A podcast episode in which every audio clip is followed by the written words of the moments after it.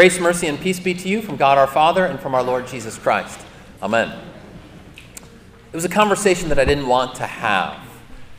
Many years back, it's the day before Anne and my wedding. And I'm sitting out on the back porch of Anne's folks' house when her aunt, her Aunt Pam, comes and grabs me. And I can tell from the, the look on her face that something is really bothering her. She has this grave look on her face, and, and she grabs me and kind of pulls me aside and says, can I talk to you for a minute? And my heart sinks because I'm worried that she's got some concern about the wedding or something. What is she going to bring up? And, and she says, Ryan, I know that you're a Bible student, and I've got this Bible story that's been keeping me up all night long. It's like, okay, phew, all right, that I can deal with. And what story was it? What text was giving her trouble? This one right here that we read just a moment ago, this parable of Jesus about the unforgiving servant. And you know the story well that there's this guy who has a huge debt. In fact, in my reading this week, the 10,000 talents he owes was roughly equivalent to the whole gross domestic product of the Roman Empire, okay? It was a ridiculous thing. Jesus often does this in his parables. It's a ridiculous amount. He's using hyperbole there just to show how deep the doo doo was that this guy was in, right? And so he begs, he pleads from the master, from the king, please forgive me my debt. And he did, just like that. It's pardoned, it's forgotten, and forgiven. And so what's the guy go out and do? He wrings the neck of the guy who owes him 10 bucks, right? Like, well, wait a second, how does that work? And his fellow servants, they see him, they report it back to the king, and now the king comes back and says, Ah, not so fast. You're going to prison after all, you and all of your family. So goes the story in a nutshell. And so, young Ryan, the seminary student, the young, brash, confident seminary student, says, Oh, Aunt Pam, you know, please don't be troubled by this story. It's probably because of the, of the ending, and that it seems like the master comes off as kind of, of vengeful or, or violent, even. And that's probably what's troubling you. Don't worry about it. This guy, he really was a louse. He was a loathsome character, and he got what he deserved. And Aunt Pam says, That's not great either, but that's not actually what was keeping me up. I said, Oh, okay, do tell. She says, No, what, what troubles me about the story is I can't help but wonder does God do takebacks? You remember takebacks? You know, when you're a kid and you're trading baseball cards and, you know, you traded a rookie card for this really good guy and then he turns out to be really good and then you're like, oh, wait a second, actually, I meant this other card and you try to get it back and your buddy's like, no takebacks. And Pam's wondering, does God do takebacks? He forgave all this debt, but now he is relinquishing that forgiveness, decides he's going to throw you into prison after all. At first, you looked like maybe you weren't such a, a sad sack sinner, but now, now he can see who you really are. And he says, actually, take back that forgiveness. I'm going to put you into eternal perdition prison after all. Does God do take backs? That's what Aunt Pam was wondering. And when she asked that, suddenly I started to wonder it too. Is this the way that God actually works? that He will erase our debt, but if we don't prove ourselves to be a good Christian, keeping up our end of the bargain, that He's going to rescind that forgiveness and put you into hell after all. Does God do take backs? She asked. Or another way of putting it, doesn't forgiveness count? And suddenly I wish that she would have just asked about the wedding, right? Doesn't forgiveness count? The short answer to the question is no. Forgiveness doesn't count. And no, God doesn't do takebacks. But why is that so? How can we understand this story of Jesus? Well, the context is all important here. That's always the case, but especially here. So we see at the beginning of the story, it's prompted by Peter coming up to Jesus with a question, a perfectly reasonable question. In their time and place, the rabbis would say that you need to forgive your brother up to three times. Your brother sins against you one time, two times, three strikes he gets, and then he's out, but three times. Well, Peter recognizes there's something special about his rabbi, about his master, about this way of life that they're following. And so Peter comes up and rather generously asks Jesus, How often will I forgive my brother? Jesus, as many as seven times? Whew. You can just imagine how hard it was for Peter to ask that. As he's walking up to Jesus, he's probably thinking, What should I say? Should I say four or five? No, I'm going to I'm going to go big. I'm going to say seven because I know that I have a generous master. Should I forgive up to seven times? And Jesus is like, Bro, not seven times, but 70 times seven. Is Jesus saying that, oh, you just need your multiplication to be a little bit higher? You need to be able to count a little bit more than you have been able to before? No, with this answer, Jesus is saying, in effect, forgiveness doesn't count. You with me? 70 times 7 is just a, another way of him saying, this is not the way that our kingdom operates at all. In the kingdoms of this world, in the way that you normally operate, forgiveness keeps count. But in my kingdom and your life of following me, forgiveness doesn't count. And so then when he tells this story, he's telling it in a way to, to demonstrate and to illustrate precisely this problem a, a contrast between two different kingdoms. On the one hand, you have the kingdoms of this world, the way that humans normally operate. And in this kingdom, you get your just deserts. You get what you've got coming to you. In this kingdom, forgiveness is a count that you keep. And we see the, the servant in the story operating out of that kingdom. He has this huge debt erased after he, he comes to the king and asks if he can have a little bit more time in order to pay it off.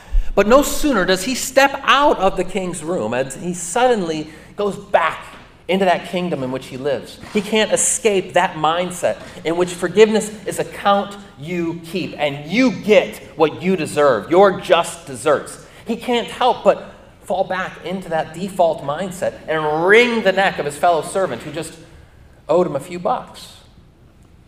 This is the one kingdom, and it's kind of our sinful default operating system.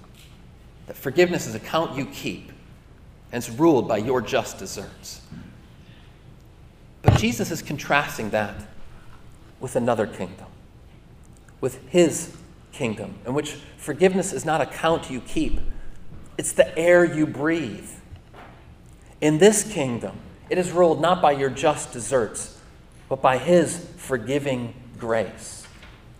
To live under that kingdom is to know that forgiveness is the air that you breathe. It doesn't count.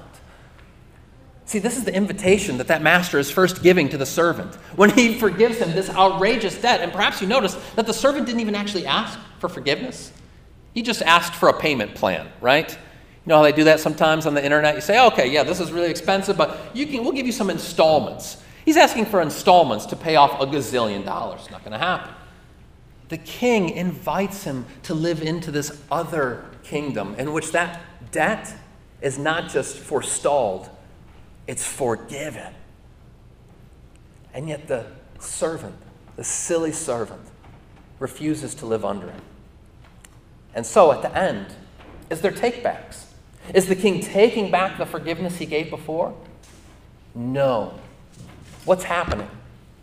He's saying to that servant, if you want to live in that other kingdom, the kingdom of just deserts, so be it. But you will play by its rules.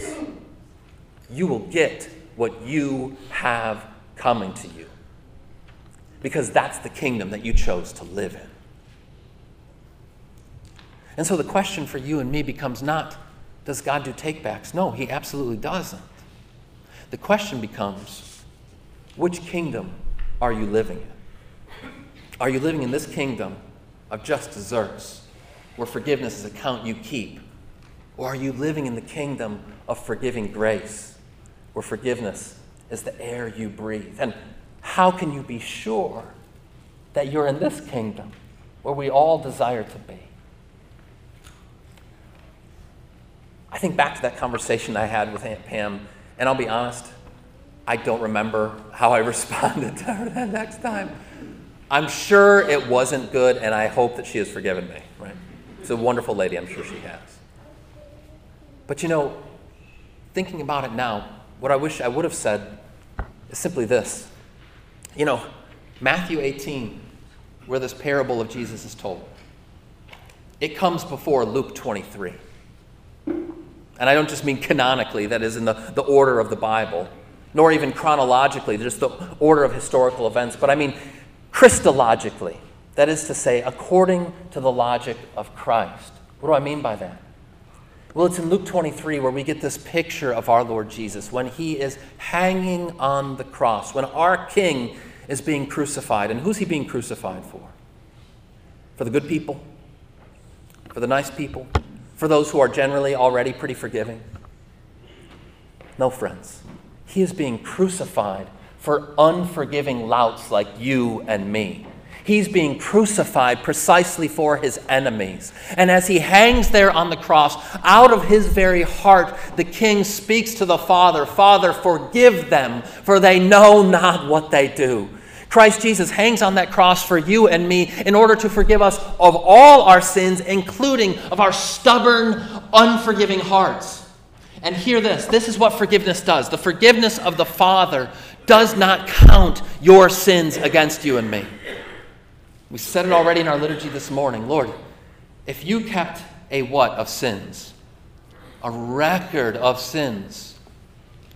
Oh Lord, who could stand? Who could stand before God if God was up there as the inveterate accountant, as the bookkeeper, tracking down each and every time that you and I failed to forgive as we ought? If He kept that record against you and me, if we lived strictly in that kingdom of just deserts, who could stand? Not a single one of you or me, but forgiveness. The forgiveness of your Father does not count your sins against you. And because the King has taken your place, he will never take back his grace. Because the king has taken your place. He will never take back his grace. And what's more, the risen Lord Jesus has drafted you into his kingdom. He has made you members of his body in holy baptism, he washed you of all your sins, not just past, but present and future. And he said, Now you are sons and daughters of the king. Now you are subjects of the kingdom of God. That's who you are. You belong to this kingdom of forgiving grace. You belong to this kingdom now where forgiveness is the air we breathe. And so, friends, that's also the challenge for us because you are subjects of the king. And forgiveness is the air that we breathe. Peter gets it right when he says, How often will my brother sin against me and I forgive him? Not should, but will. Because now, for you who are subjects of the king, now you who belong to Christ and are baptized, forgiveness is as natural as the air you breathe. You have to think about breathing. It's just what you do because you are alive. You are alive in Christ. You are subjects of the King, and so forgiveness is the air we breathe. People are failing you every single day, often the people that you love the most. What are you going to do? Lapse back into that other kingdom? Run back there and say, wait a second, I want to give them their, their just deserts this time. No. We give the gift that we have received we share the mercy that our Lord has showered upon us. That doesn't mean that forgiveness is easy. In fact, more often than not, it is very, very hard. But especially when it's hard, don't look to the sinner. Don't count all the ways that they have done wrong against you. But look to your forgiving Lord. Lean on his unfailing love because in Christ, there are no takebacks. You can count on it. Amen. May the peace of God that surpasses all understanding keep your hearts and minds in Christ Jesus. Amen.